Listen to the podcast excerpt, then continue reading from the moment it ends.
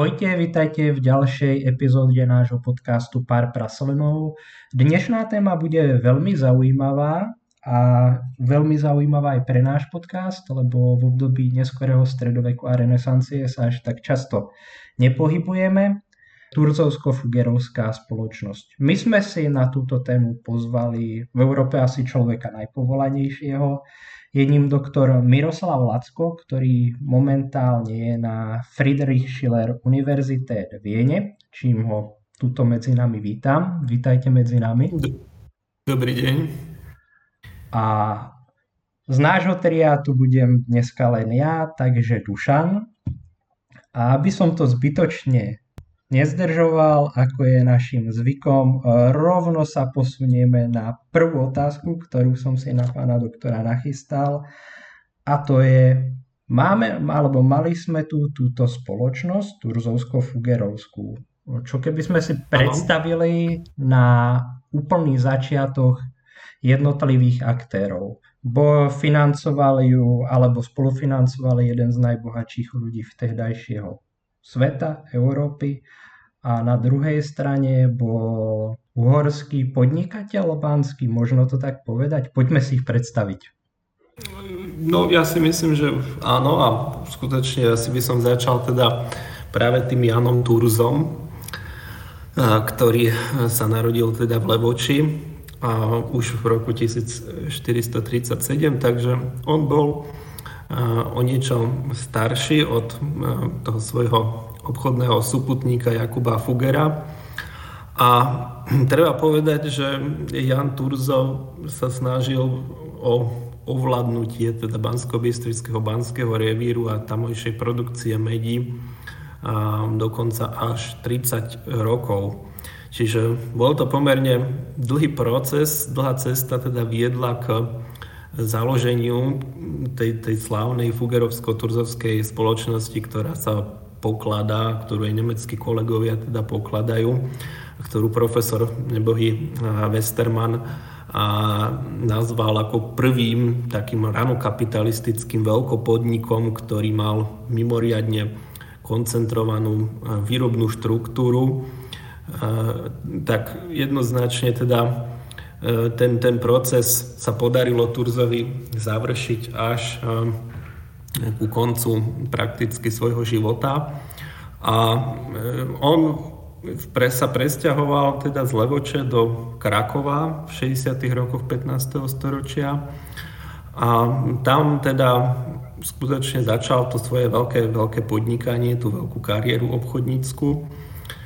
Treba ešte tiež povedať k tomu po jeho pôvodu, že Turzo pochádzal teda už jeho otec, bol obchodníkom, ktorý z Levoče obchodoval s norimberskými a gdaňskými teda obchodníkmi, teda mal dokonca kontakty aj na tie hanzovné mesta a tým položil taký základ toho obchodného domu Turzovcov.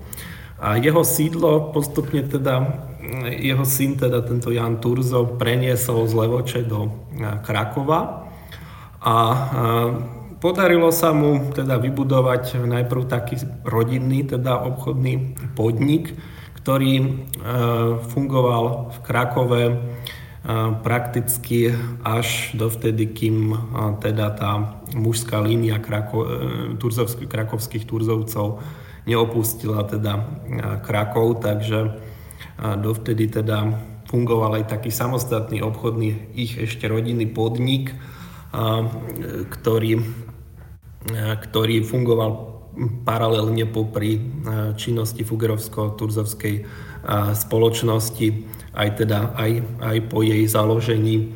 No, Turzo teda vyvíjal mnohé, mnohé obchodnícke a podnikateľské aktivity od 60. rokov 15. storočia a on sa snažil do týchto uhorských banských revírov preniknúť najprv v kooperácii s rôznymi e, obchodníkmi z Krakova, ako bol Seifried Bettmann, Friedrich Schilling a e, ešte mnohí ďalší, Hans Bonner a podobne. A e, oni, to, to, to boli ľudia, to boli tiež veľkoobchodníci, ktorí v tej druhej polovici 15. storočia prišli do Krakova z Alsaska. Tam sa vytvorila celá taká nová elita, ktorá prakticky ovládla tú správu v Krakove.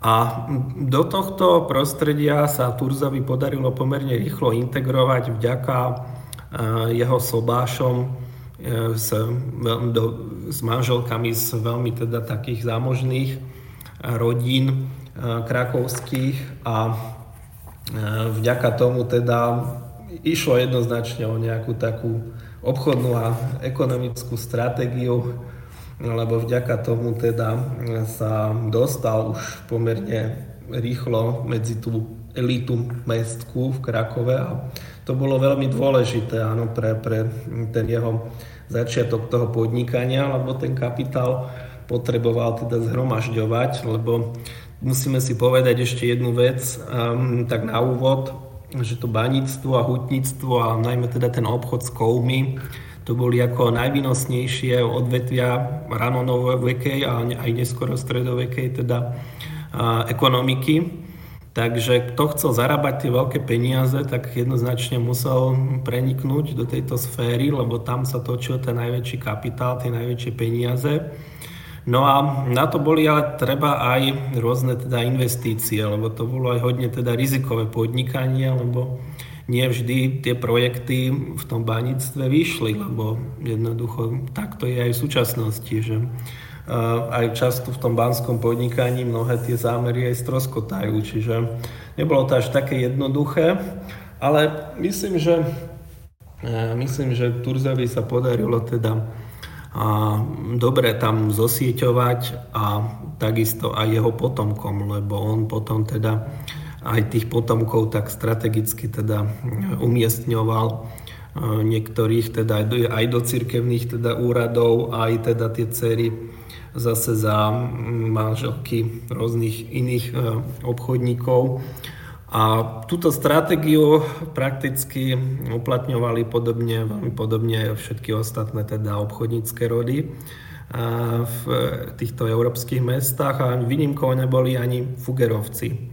A Fugerovci, oni začínali teda ako v takom remeselníckom prostredí, ako tkáčskom v Augsburgu a postupne vďaka vďaka obchodom e, s textilom, s textíliami, teda s e, talianskými mestami obchodnými, s Benátkami a podobne, tak postupne teda tiež sa dostali ku kapitálu, k peniazom a e, tak začal ten ich vzostup, lebo najprv teda potrebovali samozrejme ten kapitál. Ale tiež si treba uvedomiť, že e, aj Augsburg bol v tom čase ako obchodné mesto na veľkom vzostupe, e, hlavne teda na tomto takom severo-južnom smerovaní tých obchodných trás, ale aj zo západu na východ.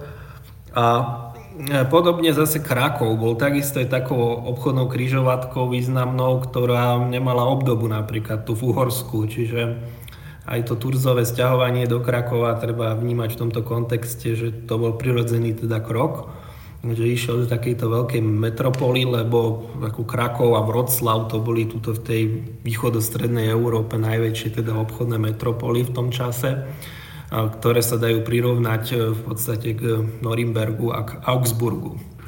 No a nakoniec teda e, potom ako e, stroskotali aj Turzovi niektoré tie prvé, prvé projekty, napríklad aj to spoločné ťažiarstvo s krakovskými mešťanmi, ktorého cieľom v 70. rokoch 15. storočia bolo vybudovať teda čerpacie stroje v dnešných stredoslovenských, teda dolnohorských, banských mestách, ale aj v Sedmohradsku, na čo získal aj privilégia od e, kráľa Mateja Korvína.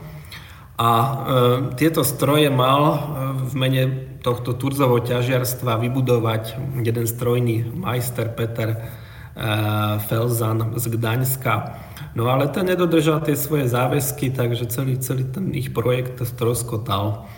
Takže to bol taký prvý ako neúspech, keď ten prvý, taký ten úplne prvý zámer preniknúť tu do týchto banských revírov Turzovi nevyšiel. Ale on napriek tomu evidentne teda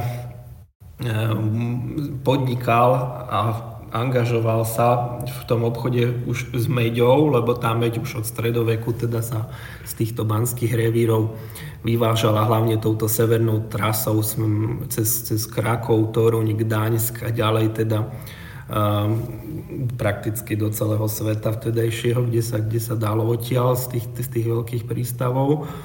Takže um, on už, už e, v podstate do tohto obchodu bol už v tom čase zapojený a dokonca aj jeho už otec, e, ten úplne zakladateľ tejto dynastie Turzovcov, e, máme informácie o tom, že obchodoval s meďou, s bansko-bystrickou meďou, ktorú prevážal dokonca cez Prešporok niekde tuto do týchto končín smerom na západ.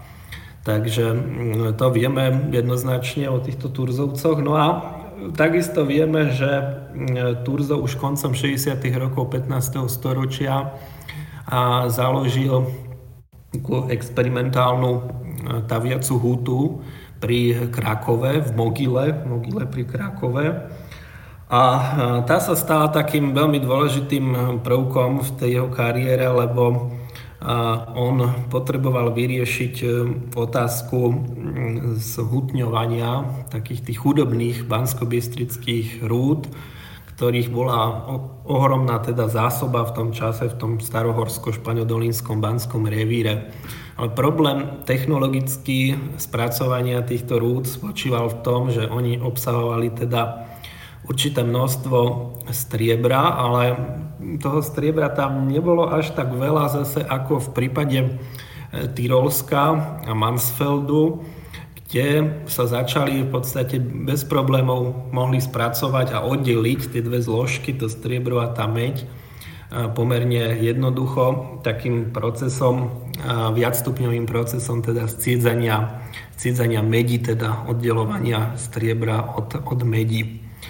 A tento proces ale nebolo možné uplatňovať v Bansko-Bystrickom regióne bez určitých medzikrokov, lebo v prípade, že tie, tie jednotlivé medzistupne v tom hutnickom spracovávaní sa, sa neuskutočnili, tak dochádzalo k veľkým stratám kovu, hej, aj buď medi, alebo teda striebra.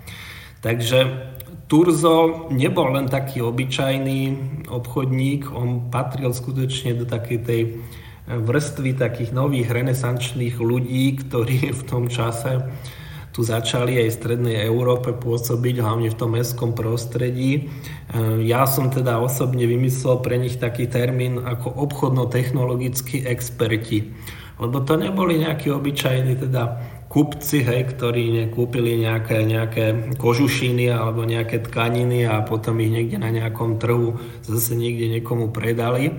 A to bolo všetko ale skutočne ako takíto obchodníci toho turzovho typu museli mať ako aj určité technologické know-how. To bolo veľmi teda dôležité. A mm, to nebolo také jednoduché hej, v tej dobe teda získať takéto know-how. A mm, to sa dialo rôznymi teda spôsobmi, aj teda cestovaním do rôznych týchto banských revírov a podobne, aby sa zabezpečil určitý taký ten transfer toho poznania a inovácií. No a to bola mm, pomerne zložitá vec v tej dobe, takže určite títo ľudia teda sú, sú zaujímaví. A e, Turzo potom postupne teda do eh, Huty v Mogile, to je dnes už vlastne súčasť Krakova a je celá jedna taká štvrť, teda v Krakove, tak povolal ehm, rôznych teda hutných majstrov z Norimbergu, z Osaska a eh, zaviazal ich teda aj mlčanlivosťou o tých procesoch, ktoré, ktoré sa tam diali v tej hute, a, ale až postupne teda sa podarilo zistiť, že čo bol princíp, ako čo oni tam teda e, v podstate vyvíjali až po mnohých rokoch teda bádania sa podarilo vyriešiť túto otázku. A tu by som chcel pripomenúť ako jedného predchodcu historika Mariana Skladaného, ktorý sa zaslúžil o to, že on práve teda vyriešil a túto problematiku. A nebohý teda docent skladaný porovnávaním teda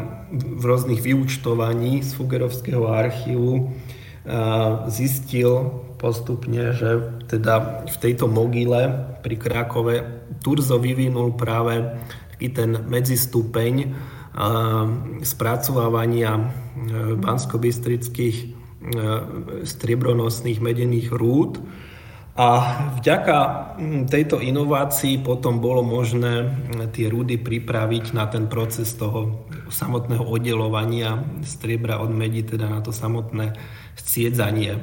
A išlo konkrétne, teda toto bude trošku taký technický exkurs, že išlo konkrétne teda o jednu z troch metód šplajsovania medí a v prípade tejto turzovej metódy išlo o to, že oni teda ten hutný medziprodukt obohacovali o to striebro, aby teda zvýšili trošku ten obsah toho striebra, ale museli ho zvýšiť teda do tej miery, aby ten proces e, bol efektívny, ten proces toho siedzania nasledujúci teda.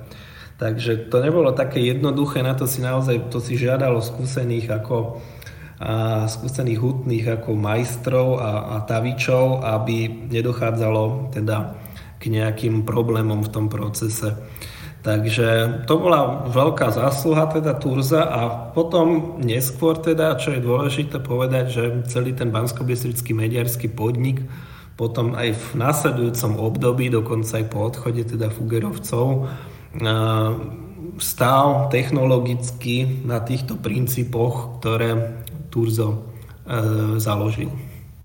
Ja by som tu možno trošku odbočil. Mňa tu zaujala Zaujalo ma túto napojenie kupcov z Krakova na tie mestá Hanzy. Ono to bolo nejak dlhodobé, lebo ja viem napríklad, že máme vrak lode 2TV5 e, nedaleko Gdaňsku a skúmali ho práve aj výskumníci z Gdaňsku, ona je nejak zo začiatku 15. storočia a tá obsahovala meď, tam sa predpokladá, že už je z Uhorska, ale zatiaľ teda nie z Turzovsko-Fugerovskej spoločnosti. A rovnako obsahovala tovar kupcov z Krakova a Torune a čo je zaujímavé, tie medené ingoty, čo sa tam našli, tak my máme aj obdobu tých ingotov, už sú veľmi podobné práve medeným ingotom, ktoré sa našli pri výskumu v Krakove na ploche zvanej ako Glavný Rinek, takže hlavné námestie z nejakého 2008. Môžeme teda povedať, že to napojenie práve tých krakovských kupcov po prípade mešťanov a cez Krakov samozrejme teda Levoča po prípade Spíš bolo dlhodobejšie, že skrátka Turzo neprišiel s nejakou úplnou novinkou napojenia na tie hanzovné mesta, ale už to tu asi fungovalo dlhšie. Tak jednoznačne môžem súhlasiť, že skutočne teda tie napojenia sa vytvárali už v stredoveku. Približne môžeme to tak datovať až do toho 13. storočia, keď došlo k určitému presmerovaniu tých obchodných trás v Európe a do popredia sa dostali teda tieto spojenia medzi jednotlivými prístavmi. A vtedy na obrovskom význame teda získala táto trasa severo-južná, ktorá siahala teda z Baltu, z, toho, z, toho, teda z tých hanzovných miest, ako Gdaňsk a podobne, Lübeck a tak ďalej, ktorá sia pokračovala teda cez Toruň a Krakov e, túto do Uhorska a potom ďalej teda cez Uhorsko smerom na juh, kde sa rozvetvovala prakticky až teda k Černomorskej oblasti. A hm, táto trasa bola extrémne dôležitá z toho pohľadu, že Levoča a hm, Košice získali práva skladu v stredoveku a teda Spíš, alebo celé teda to horné Uhorsko, teda dnešné východné Slovensko, sa stalo takovou bránou do Uhorska pre týchto kupcov, ktorí prichádzali zo severu a museli teda v týchto obchodných mestách zložiť ten svoj tovar. A naopak teda zase e, tým severným smerom sa vyvážala práve táto produkcia a nielen teda z tej spisko-gemerskej banskej oblasti, ale aj z tejto e, stredoslovenskej, neskôr nazývanej dolnohorskej banskej oblasti a čiastočne teda neskôr aj dokonca aj zo Sedmohradska. Čiže toto bol tento smer obchodný cez Krakov fungoval dlhodobo od stredoveku. Dokonca prežil teda aj Fugerovsko-Turzovskú spoločnosť a približne táto trasa e, sa pre ten vývoz tých kovov a potom neskôr najmä teda zo Spisko-Gemerskej banskej oblasti tak pretrvala približne tak asi do toho konca, konca 17. storočia. A tie kovy zase, teda hlavne tá meď teda z tej stredoslovenskej oblasti, tak tá sa potom už vyvážala aj inými teda trasami, ako napríklad cez Sliesko, alebo naopak túto zase po Dunaji a podobne, takže takže tých trás bolo viacero, ale táto bola teda veľmi, veľmi dôležitá, dlhodobo dôležitá, takže až prakticky do toho zavedenia štátneho monopolu na meď koncom 17. storočia teda tá, tá severná trasa a obzvlášť teda pre Spisko-Gemerskú banskú oblasť bola, bola mimoriadne významná. Kto potreboval koho viac? Fuger Turza alebo Turza Fugera? No, tak e, on, ja si myslím, to je, to je dobrá otázka, lebo oni zrejme sa potrebovali asi navzájom. Totiž to, e, keďže Turzo bol taký ten technológ, inovátor, taký ten mozog, ktorý teda e, okrem týchto hutnických inovácií ešte dokázal stávať aj rôzne zložité čerpacie stroje, dokonca vodné čerpacie, teda stroje na, na čerpanie teda tých podzemných eh, banských vôd. A dokonca aj zo, takým spôsobom aj zomrel, keď, keď eh, vo vysokom veku, teda už v 70 prakticky sa vybral teda do dnešného mesta Baja Máre v dnešnom Rumunsku, ale v tom čase teda to bolo všetko v Uhorsku a vybral sa tam teda stávať jeden veľký eh, čerpací stroj, na, kde, kde boli teda drahokovné bane na ťažbu najmä zlata v tom Bajamáre. No a on teda nedokončil to dielo, lebo tí, tí robotníci tam ochoreli na mor a on tam potom na jeseň roka 1508 aj e, sám teda zomrel a pochovaný bol v Levoči. Takže e, on bol taký, taký ten technológ a Fugger bol zase človek, ktorý dodal tomu Turzovi zase ten finančný background, to, to, to, to napojenie, teda ten obrovský kapitál, lebo na to, aby sa ten obchod mohol rozbehnúť vo veľkom, aj tie investície teda do toho baníctva, aby sa mohli teda vo veľkom rozbehnúť, tak jednoznačne bolo potrebné na to obrovské, obrovské teda peniaze. No a to, to vlastne dodal teda Fugger a Fugger mal teda už tie svoje obchodné hm, kontakty v Európe, čiže o to jednoduchšie to celé bolo. Ehm, myslím, že oni sa spojili zrejme vďaka hm, určitým obchodným aktivitám eh, v Norimbergu a vo Vroclavi lebo ešte, čo je pomerne málo známe, tak Turzo bol ťažiar nielen teda tu v Uhorsku alebo v Olkuši pri Krakove v tých olovených baniach, kde sa vyrábalo olovo, čo bolo veľmi dôležité v tých hutnických procesoch pri výrobe striebra, takou metodou zolovňovania. No a Turzo teda ešte navyše aj e, v iných tých európskych banských revírov podnikal ako, ako ťažiar a to aj v Kutnej hore v Česku a takisto potom teda aj v Harci a mal veľmi dobré obchodné kontakty aj v Sasku na, na obchodníkov, teda v Lipsku a aj v tých hornonemeckých teda mestách, aj v Norimbergu. Dokonca tí, tí jeho obchodní partnery v tom Harci, on tam v Goslari na Ramelsbergu teda podnikal v baníctve, tak um, tí jeho obchodní partnery z Norimbergu, tí šucovci, tí patrili k najbohatším teda uh, obchodníkom v Norimbergu v tom čase. Čiže on si myslím, že zrejme asi hľadal už takýchto finančníkov, takých obchodných partnerov v týchto veľkých centrách obchodných na západe, už, už skôr. No ale to podnikanie v tom Harci, kde dokonca on e, doviedol aj nejakých hutnických majstrov e, z Uhorska a kde teda dokonca aj e, v tom Sasku teda tu, tu sa snažil predať tú svoju metódu toho šplajsovania, tak jednoducho sa podarilo tie spojenia tam, tam zrejme nadviazať, ale keď v tom Goslári teda aj tam ten jeho projekt s tými šucovcami nejakým spôsobom teda stroskotal, lebo narazili na taký odpor tých miestnych goslárskych ako obchodníkov a mešťanov.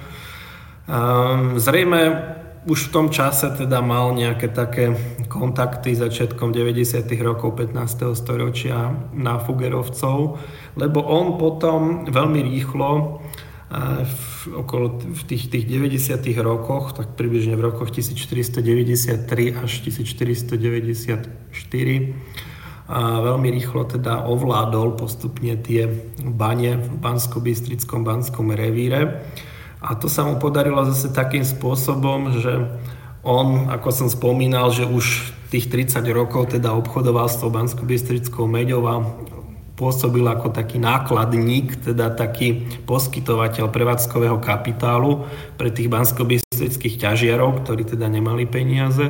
On im požičiaval teda tie peniaze, oni mu za to dodávali teda a, tú svoju produkciu a on ju potom za trhové ceny samozrejme predával ďalej a tým pádom ten jeho zisk bola, bol z toho predaja samotného, ale neniesol to, to riziko toho banského podnikania.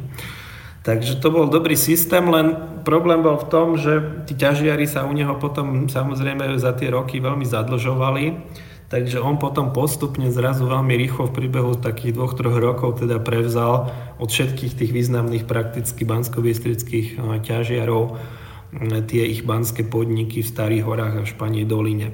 Ale to už zrejme v tom čase teda disponoval určitým takým e, základom, určitým takým kapitálom práve z toho, z toho západu a, a to vyústilo potom v koncom roka 1494 do uzavretia tej takej prvej predbežnej zmluvy s Fugerovcami a potom v marci 1495 teda do tej hlavnej zakladacej zmluvy a tým v podstate vznikla táto Fugerovsko-Turzovská spoločnosť, ktorá sa nazývala Ungarische Handel. A Fugerovci v nej zotrvali teda e, až do roku 1546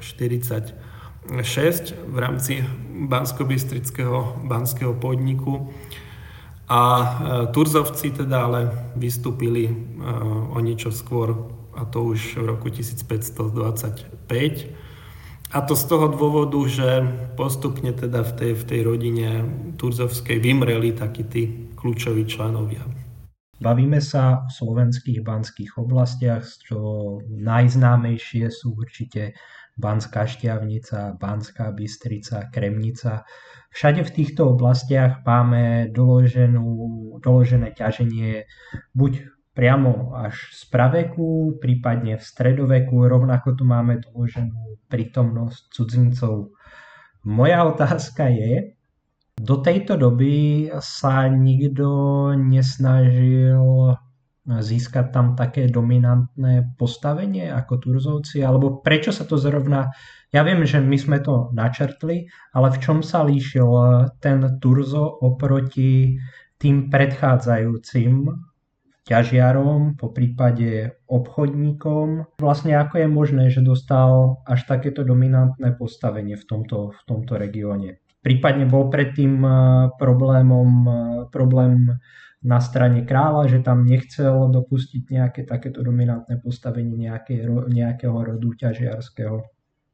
No, to je dobrá otázka. Ja si myslím, že to súvisí aj s tými zmenami v, tom, v tej tedajšej ekonomike. To si tiež treba uvedomiť, že tí ľudia sa pohybovali v určitých takých dobových teda e, podmienkach a limitoch, ktoré e, panovali v tej ekonomike.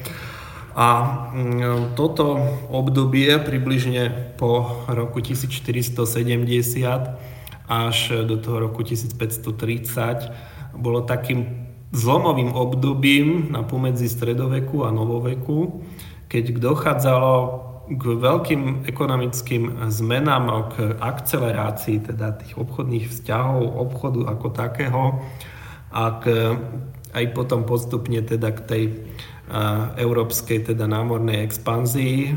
Tá, a to bol začiatok takého procesu, ktorý sa nazýva v súčasnej svetovej historiografii ako protoglobalizácia.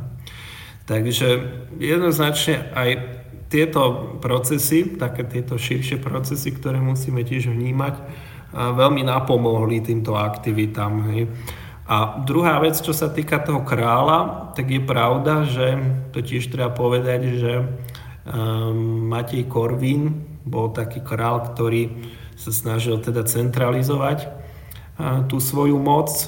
Aj on už mal dokonca svoje také záujmy priamo v tom bansko-bystrickom banskom revíre pretože on tam jeden ten banský podnik, ktorý tam bol, tak, ktorý, a tie banské podniky sa viazali aj na vlastníctvo tých veľkých mešťanských domov na bansko námestí, tak on jeden takýto dom aj s tým banským podnikom teda daroval svojej milenke Barbore Edelpukovej, s ktorou mal teda nemanželského syna Jana Korvína. No a tento korvinovský podnik teda postupne teda aj ten získali Turzovci a Fugerovci do svojho prenajmu a takisto sa stal súčasťou teda tej spoločnosti a neskôr aj tej banskej komory v Banskej Bystrici. Čiže e, treba povedať, že tieto okolnosti im určite prijali, že teda po roku 1490 teda tá vláda tých Jagelovcov, ktorí boli dosť takí nekoncentrovaní na, z hľadiska tej moci a e, neboli takí odolní voči, voči tej šlachte, teda ako Matej Korvín. A takisto v podstate už postupne aj tí jagelovci sa veľmi výrazným spôsobom teda zadlžovali u týchto krakovských obchodníkov, lebo vtedy neexistoval nejaký pravidelný hej, výber daní, čiže to bolo veľmi problematické pre tých e, kráľov nejakým spôsobom ako financovať e, aj celkovo teda aj tú prevádzku e, toho tak v podstate štátu alebo teda kráľovstva ale, a nehovoriac už o nejakých vojenských teda výbojoch a vojenskej politike. Takže e, jednoducho už tí Turzovci vieme o tom, že spolupracovali s týmito krakovskými ďalšími obchodníkmi, ako bol Hans Bonner, u ktorého sa tiež Jagelovci veľmi výrazne zadlžili, alebo dodávali napríklad striebro spolu s Bonnerom a ďalšími teda ľuďmi do krakovskej mincovne kráľovskej, kde sa razili drobné teda strieborné mince a to striebro pochádzalo práve z týchto uhorských oblastí, najmä z tej spisko-gemerskej banskej oblasti. A, takže skutočne využili ako veľmi dobre tie podmienky. A druhá vec ešte v Uhorsku, ktorá im umožnila teda ten veľký vzostup, bol systém teda tej, tej kráľovskej banskej správy, totižto my sa tu bavíme o obchode s meďou a o obchode teda s drahými kovmi, so striebrom a zlatom, lenže vlastne od anželovských čias teda E, boli všetci ťažiari v Uhorsku zaviazaní e, štátnym monopolom na drahé kovy, že oni to striebro a zlato mali teda odozdávať do kráľovských mincovní, ktoré sa v tom čase nazývali teda ako mincovné komory. A tieto mincovné komory teda e, sílili, tá najznámejšia, najväčšia teda bola v Kremnici v tom 15. storočí a ďalšie teda dve boli v, v Bajamare a v, Sibiu, teda v dnešnom Rumunsku, teda v, tom, v tých sedmohradských banských zase revíroch. No a Turzovi treba povedať, že naozaj na sklonku života, tesne pred smrťou sa podarilo ovládnuť všetky tieto tri najvýznamnejšie mincovné komory v Uhorsku, pretože e, ten systém spočíval v tom, že tí králi teda prenajímali určitým súkromným podnikateľom tieto mincovné komory a tí im platili nejaký taký nájom alebo nejaké také poplatky teda za to dohodnuté. No ale samozrejme tie boli určite nižšie než tie zisky potom toho dotyčného podnikateľa z tej, z tej správy tej mincovne. No a to sa podarilo Turzovcom, že skutočne teda takýmto spôsobom a to asi nikdy predtým ani nikdy potom sa nestalo, aby jeden človek dokázal teda tom baníctve a mincovníctve v rámci Uhorska. E, takýmto spôsobom si vytvoriť takýto mocenský monopol, aj keď teda to bolo už naozaj až v závere jeho života, e, teda tesne pred smrťou, takže netrvalo to nejak zase dlho, ale podarilo sa mu naozaj obrovský teda mocenský monopol vytvoriť, ktorý sa prejavil aj tým, že napríklad tých sedem stredoslovenských, teda dolnohorských banských miest mu muselo zložiť prísahu vernosti. Čo tiež teda neviem o tom, že by sa to potom do takejto miery neskôr už v nejakom inom prípade realizovalo. My sa tu bavíme o medi, o jej ťažbe, spracovaní Turzovcov, Fugerovcov aké bolo postavenie tej turzovsko-fugerovskej spoločnosti, čo sa týka e, vývozu medi na európskych trhoch. Lebo my máme aj veľa nálezov rôznych medených ingotov, či už sú to ingoty z rieky Dunajca, ktoré sú teraz v múzeu v Krakove. prípade v roku 2010 sa podarilo nájsť jeden fantastický eh, vrak v Baltskom mori v blízkosti Nemecka. Ten obsahoval cez 1,5 tony v podstate týchto medených ingotov, pričom niektoré tu si nie sú istí, či nie sú aj, aj z Uhorska. A dendrochronologicky roz, robilo sa tam aj dendrochronológia so zaujímavými dátami, kedy tie stromy boli zoťaté 1448 až 49 a preto, keď máme toľkoto nálezov, tak tá otázka je v podstate logická. Akú veľkú časť z toho európskeho trhu zaobstarávala Turzovsko-Fugerovská spoločnosť? No, tu by som sa trošku teda vrátil aj k tomu, čo sme už teda hovorili v súvislosti s tou Hanzou. A síce, že to musíme ako tie nálezy medí vnímať v takom tiež zase širšom kontexte, že jednak pochádzajú z toho obdobia pred vznikom Fugerovsko-Turzovskej firmy. A to sú aj tie, ktoré ste vy spomínali, alebo napríklad aj tiež nález z nedávnych rokov medených ingotov z potopeného vraku lode pri švedskom pobreží v Skaftu, pri Skaftu Takže aj tie boli analyzované archeometalurgmi v Nemecku a zistilo sa teda, a to bol len minulý rok v podstate publikované, že išlo teda o meď z spišských banských revírov, ale aj z Banskej Bystrice z prvej polovice 15. storočia. Čiže nám v podstate permanentne ako ešte stále pribúdajú tie nálezy, čiže to nie je ani vôbec uzavretá teda téma. Potom teda máme ďalšie nálezy z toho obdobia, teda tie Fugerovsko-Turzovskej spoločnosti, ako teda najznámejší, hádam teda tá, tie, tie medené ingoty z vraku lode Bom Jesus z 30.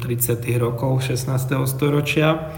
E, ktoré, ktorá sa teda našla v, ktoré sa našli teda v Namibii pri, pri e, v tých diamantových baniach známych tam v Namibii a boli analyzované veľmi podrobne a tento, tento nález sa stal asi najznámejším aj preto, že bol tak dobre teda publikovaný, lebo tam vyšla aj samostatná teda monografia a potom teda neskôr v ďalších rokoch aj opäť tie, tie analýzy nemeckých archeometalurgov. Takže toto, toto máme, alebo napríklad aj tie, tie nálezy medených e, tiež ingotov z nejakého vraku, teda tam pri Mozambiku. To bolo všetko teda na tej trase do e, dnešnej Indie. A potom máme ešte ďalších e, mnoho nálezov aj z toho neskoršieho obdobia, napríklad už v 80. rokoch pri rozširovaní prístavu v Hamburgu sa našiel tiež vrak jednej obchodnej lode, na ktorom boli medené ingoty z bansko z bansko banského podniku alebo medierského teda podniku a tie mali dokonca aj značku bansko banskej komory a tie pochádzali teda zo začiatku 17. storočia, čiže to bolo už to obdobie ehm, podnikania štátu v Banskej Bystrici, keď e, tá Banská komora v Banskej Bystrici po odchode Fugerovcov bola podriadená teda Dolnorakúskej komore vo Viedni, teda bola súčasťou teda Habsburskej komorskej správy a tí Habsburgovci riadili teda centrálne to banské štátne podnikanie z Viedne. Takže, ale máme aj ďalšie teda nálezy, potom ako aj nedávny nález pred pár rokov z Holandska, ktorému sa venovali teda archeometalurgovia z Holandska, aj z Nemecka. Teda ja som v kontakte aj s týmito odborníkmi, ktorí robia tieto archeometalurgické analýzy medí. To je tie vedecké metódy posledných rokov veľmi výrazne v tomto smere pokročili a umožňujú takéto analýzy, takže je to v súčasnosti v tom bádaní na tej medzinárodnej úrovni veľmi populárne. A vďaka tomu nielen tie nové nálezy, ktoré stále pribúdajú, ale aj tie staršie nálezy, ktoré už existujú v tých zbierkach teda múzeí rôznych európskych, tak sa darí priraďovať k určitým, určitým regiónom. Takže som v kontakte s týmito kolegami, hlavne z Nemecka a Holandska, pretože konzultujeme niektoré ja zase také moje tieto otázky, najmä k tým dejinám hutníctva a k niektorým teda témam z, v tej hutnickej problematiky a oni zase sa mňa teda pýtajú na niektoré také historické zase veci, ako tie, tie obchodné vzťahy a tak ďalej. Čiže na tej medzinárodnej úrovni si myslím, že tá spolupráca teda je, je dobre v tomto smere rozbehnutá. No a čo sa týka toho výkonu, na ktorý ste sa pýtali, tej samotnej Fugerovsko-Turzovskej firmy, tak e, treba povedať, že tá patrila ako naozaj medzi tie najproduktívnejšie uh, banské podniky v celej Európe, pretože máme zdokladované, že v tom 16. storočí boli tri také hlavné centrá produkcie medí v Európe a to bol teda jednak Tyrolsko, kde takisto mali obrovský vplyv Fugerovci vďaka tým požičkám, ktoré poskytovali Habsburgovcom už od konca 15. storočia.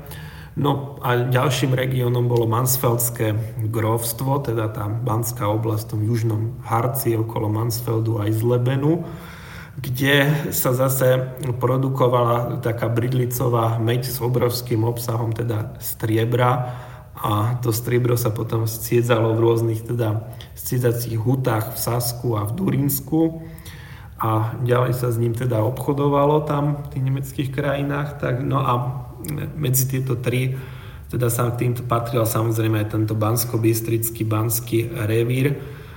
No postupne tá konjunktúra veľká a začala teda e, končiť v priebehu 16. storočia a postupne klesala produkcia teda medí e, v týchto troch hlavných teda centrách a to e, najprv teda v, tých, v, tom, v tom Tyrolsku a Mansfelde a od toho konca 16. storočia aj v Bansko-Bystrickom Banskom teda revíre.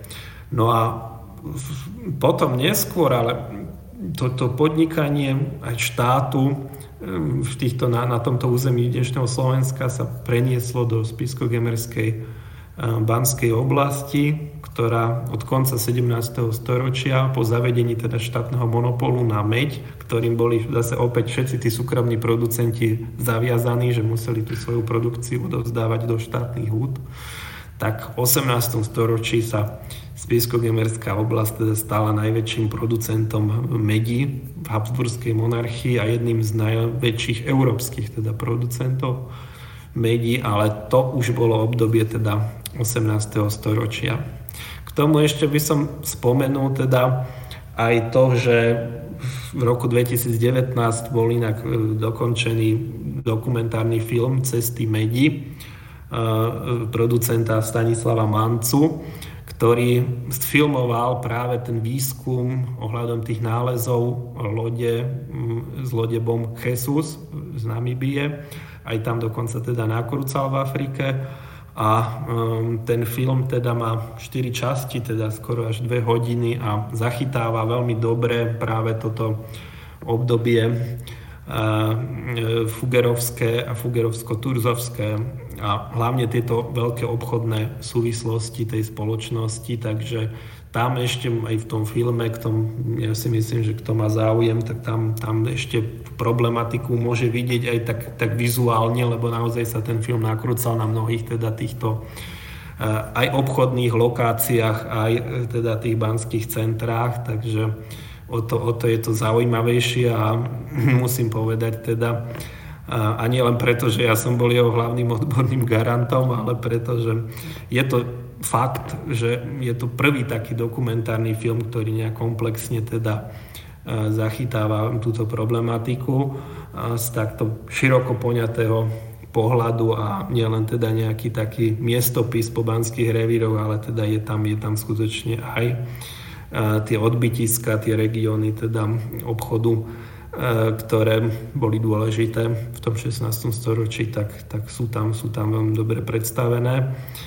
A môžem povedať teda, že v súčasnosti sa pripravuje aj pokračovanie E, tohto filmu, ktoré bude zamerané práve na ten zlatý vek e, mediarstva v 18. storočí. Takže tá práca teda pokračuje aj v tomto smere. No ale ešte by som sa potom vrátil trošku aj k Turzovi. Kľudne sa môžeme vrátiť k Turzovi, nie je problém. No, ja by som ešte chcel pripomenúť aj, e, to už som hovoril teda veľa aj o tom, o tom jeho podnikaní v Uhorsku, aj teda v tých iných banských revíroch. Ale e, chcel by som teda vyzdvihnúť taký ten e, moment naozaj toho veľkého pozdvihnutia sa technologického vtedajšieho baníctva a, a mincovníctva ktorý dokumentuje práve tzv. Turzov, Turzov kódex a to je rukopis mhm, z rokov 1500 až 1506, ktorý uchováva v súčasnosti Bavorská štátna knižnica v Mníchove. No a pred rokmi teda som s kolegyňou Erikou eh, Majerovou, germanistkou z Univerzity Komenského v Bratislave, realizoval práve takýto projekt, ktorý bol minulý rok úspešne teda završený eh, vydaním knihy, ktorá obsahuje jednak biografiu Jana Turza, prvú komplexnú vôbec biografiu Jana Turza a aj edíciu tohto unikátneho Turzovho kodexu, ktorý má dve časti a v prvej časti sú zapísané také rôzne banské práva z Uhorska aj z Jihlavy, keďže, ako som spomínal, Turzovci boli e, okolo toho roku 1500 tými hlavnými komorskými grofmi v Uhorsku a rozhodovali teda aj rôzne e, spory e, právneho charakteru medzi ťažiarmi a podobne. Takže dali spísať do tohto kodexu aj teda také zdroje práva, ktoré sa uplatňovali tu v Uhorsku, medzi ne teda patrilo aj to jihlavské banské právo, ktoré sa stalo aj takým zdrojom práva aj tie právne poriadky tu v Uhorsku a preto ho tam teda si aj nechali zapísať do tohto svojho kodexu Turzovci v Kremnici a e, druhú, druhú časť toho kodexu tvoria také utajované v tom čase, utajované výrobné teda e, mincovnícke postupy, e, texty o skúšobníctve, teda kovov, o kovnatosti, teda ako sa skúšala kovnatosť jednak v tých rudách, ale jednak teda aj v samotných minciach. Že to bolo extrémne dôležité pre vtedajších obchodníkov, lebo tie mince neboli teda len platidlom, ale aj obchodným artiklom, s ktorými sa teda obchodovalo, e, ako aj s inými teda tovarmi. Takže tam sú v tej druhej časti veľmi zaujímavé e, veci, ktoré dokladajú aj tú úroveň skúšobníctva tu v Uhorsku v 15. storočí. Napríklad oni už v tom čase pri tých skúškach kovov v tom skúšobníckom laboratóriu po, po, používali sklenené aparatúry hej, na tie kyseliny rôzne, v ktorých teda skúšali tú kovnatosť. Takže to je veľmi zaujímavé. Potom je tam e, napríklad e, zapísaná podrobne e, posledná fáza rafinácie, teda čistenia zlata v Kremnickej mincovník, na tzv. cimentácia to bol prísne teda utajený výrobný postup, ktorý teda buď e, priamo Turzo pre svojho syna e, Georga e, Turza nechal teda zapísať, alebo niekto z tých expertov, ktorí v tej Kremnici teda pre nich v tom čase pracovali. No a ešte tretím, tretím takým kvázi senzačným teda objavom pri písaní tohto diela ktoré vyšlo minulý rok e, v Rakúsku pod názvom Der Turzo Codex, e, tak e, sa podarilo mm, dosiahnuť a to bolo teda, to je upresnenie teda genealógie, teda rodokmenu Turzovcov, pretože pri štúdiu krakovských mestských kníh, ktoré vlastne dosiaľ nikto komplexne neprešiel až v rámci prípravy tohto diela, sa mi to podarilo, tak som zistil, že teda ten mm, Janov syn, ten Georg III Turzo, v skutočnosti teda bol pokladaný pôvodne za jednu osobu, ale v skutočnosti teda išlo dokonca o dve osoby. Išlo to o Georga ako jeho syna tretieho a potom teda Georga IV. a to bol vnuk, to bol, to bol syn teda tohto Georga III. Čiže išlo o dve, dve osoby a ten Jánov syn teda zomrel v roku 1515, čo, o čom sa teda vôbec nevedelo a je to také teda netradičné, že skutočne v 100 rokov tu mnohí autori, aj slovenskí, aj zahraniční, teda tradovali e, o tomto Georgovi Turzovi, že v podstate išlo o jednu osobu, ale boli to vlastne dve osoby teda a nikto teda si nevšimol tento problém. Takže to podarilo trošku, to prispelo teda aj k tomu objasneniu, prečo v podstate Turzovci potom v roku 1525 teda vystúpili z tej spoločnej firmy s Fugerovcami, lebo E, ten Janov syn Georg e, bol pripravovaný ako jeho nástupca v tom obchodnom, aj v tom ich vlastnom obchodnom rodinnom podniku, ktorý sídlil v Krakove a mal faktorie v Levoči a v Košiciach, ale aj teda v tej spoločnej firme s Fugerovcami. No ale kvôli tomu, že on teda pomerne skoro v podstate hneď ako doriešil dedické konanie po svojom otcovi a po príbuzných svojej manželky, ktorá pochádzala z rodu Karlovcov, tak veľmi skoro, teda v roku 1515, niekedy na jar, teda zomrel a tým pádom v podstate vymreli vlastne takí tí ľudia, ktorí boli v tej rodine pripravovaní Turzovskej na ten obchod a na to banské podnikanie, a pretože ten jeho vnuk, e, Jánov vnuk, teda Georg IV. Turzo, ten sa priženil Fugerovcom a odišiel žiť do Augsburgu, kde zomrel potom neskôr v roku 1521. Takže ten bol mimo týchto regiónov, ten, ten teda žil v Augsburgu a Alexius Turzo sa dal teda na politickú kariéru, teda on takisto nebol nejakým takýmto kvázi manažérom alebo veľkopodnikateľom, takže postupne teda tým de facto nastal aj taký ústup teda tých Turzovcov z Krakova, ale aj z týchto e, obchodných aktivít a ich ťažisko, ich činnosti sa teda prenieslo do tej uhorskej politiky. Práve toho Turza, ktorý odišiel do Augsburgu, tak ak ste na zvedaví, ako vyzeral, tak my máme aj jeho zobrazenie, ak sa nemýlim, práve v Eherbuch des Fugers, ak, ak sa nemýlim vo Fugerovskej knihe? Áno, áno, v Erembuchu Fugerovci. Dobre, ja by som sa posunul a moja otázka bude, my sme prebrali, ako tu vznikla tá spoločnosť, na čo sa zameriavala a čo nám po nej zostalo. No, tak e, to, to, to, čo nám zostalo, teda to sa dá hodnotiť teda rôzne, lebo stále sa teda objavujú akože aj také tie názory, že teda to boli naozaj tí kapitalisti s tými širokými lakťami, ktorí teda naozaj nemali škrupule, ako to, to je teda samozrejme akože do istej miery aj pravda, ale ako som spomínal, teda bez toho kapitálu, ktorý tu dlhodobo teda v Uhorsku nebol a to platí až prakticky do súčasnosti, hej, lebo sme odkázaní na zahraničných teda investorov aj v súčasnej slovenskej ekonomike, tak tak to bolo aj v minulosti, že jednoducho bez toho kapitálu teda nebolo možné robiť tie veľké investičné projekty v tom baníctve. Čiže um, treba ten pohľad mať taký triezvy. Určite teda by som týchto ľudí ako nevykresloval, ako nem teda nejak tak ako, že tu boli nejakí teda ľudia, ktorí robili nejakú charitu alebo niečo podobné.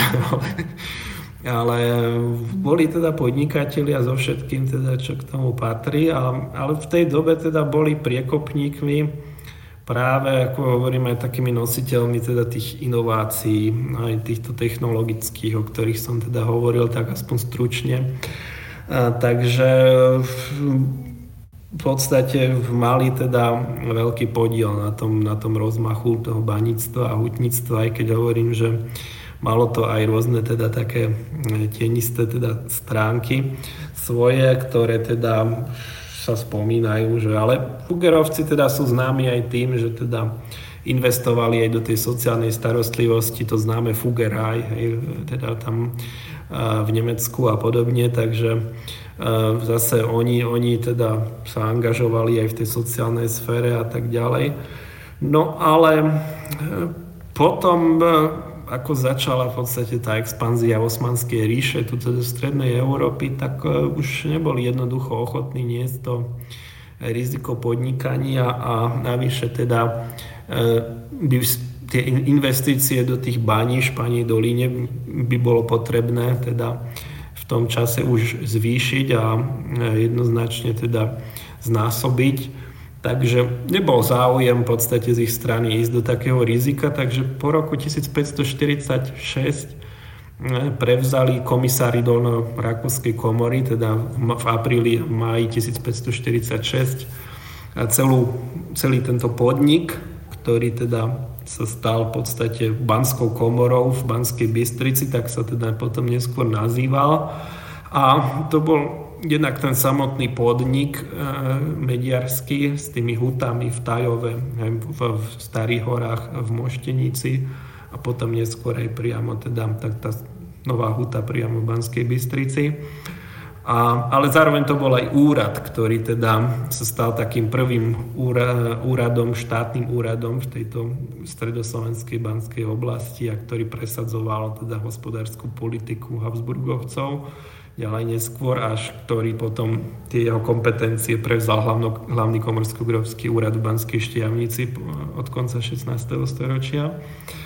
Takže mm, teda, ale to know-how toho podniku a ten produkčný systém, ten veľmi zložitý teda produkčný systém, lebo tie huty boli teda viazané na jednak tie jednotlivé etapy toho spracovávania, hej, že teda v tej moštenici sa robilo aj to šplajsovanie, aj teda to skiedzanie. E, v Tajove sa robilo to šplajsovanie a v Starých horách a ešte v tých menších hútach, tam v Harmanci a okolí teda sa robili teda takéto to prvotné távenie tých rúd, čiže jednak tie huty boli rozdelené teda podľa tých výrobných fáz a jednak teda aj s ohľadom na to, aby mali nejakú základňu teda v tom lesohospodárstve, pretože si treba uvedomiť, že tie huty spálili obrovitanské množstva teda drevného uhlia.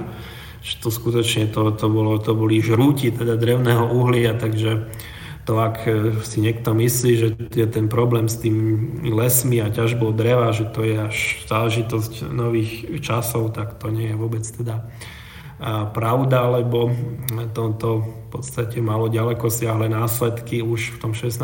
storočí, aj preto potom bol vydaný taký lesný poriadok v polovici 16. storočia, aby sa nejak regulovala tá ťažba toho dreva pre potreby tohto podniku.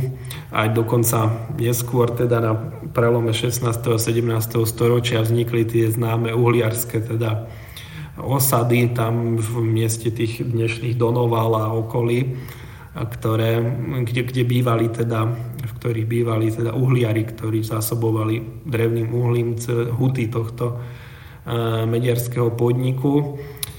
Takže zostalo zrejme po nich to zložité teda know-how, ktoré aj dnes, teda keď píšu niektorí autori aj zahraniční a nemajú dostatočne dobre naštudovanú túto problematiku, tak dochádza k mnohým takým omylom a k takým rôznym teda nešťastným ako domnienkam, a pretože e, hovorím, nie každý teda je v tej zložitej problematike toho podniku a celého toho výrobného reťazca teda zorientovaný tak detálne.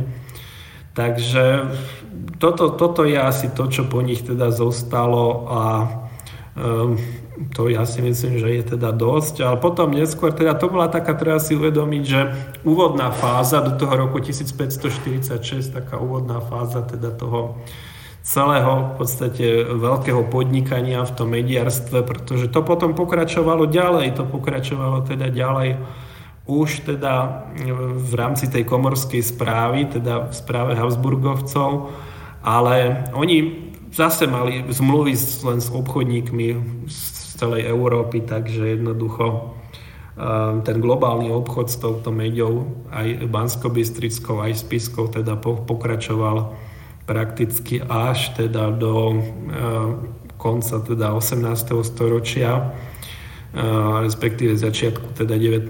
storočia, tam teda na Spiši trošku teda dlhšie.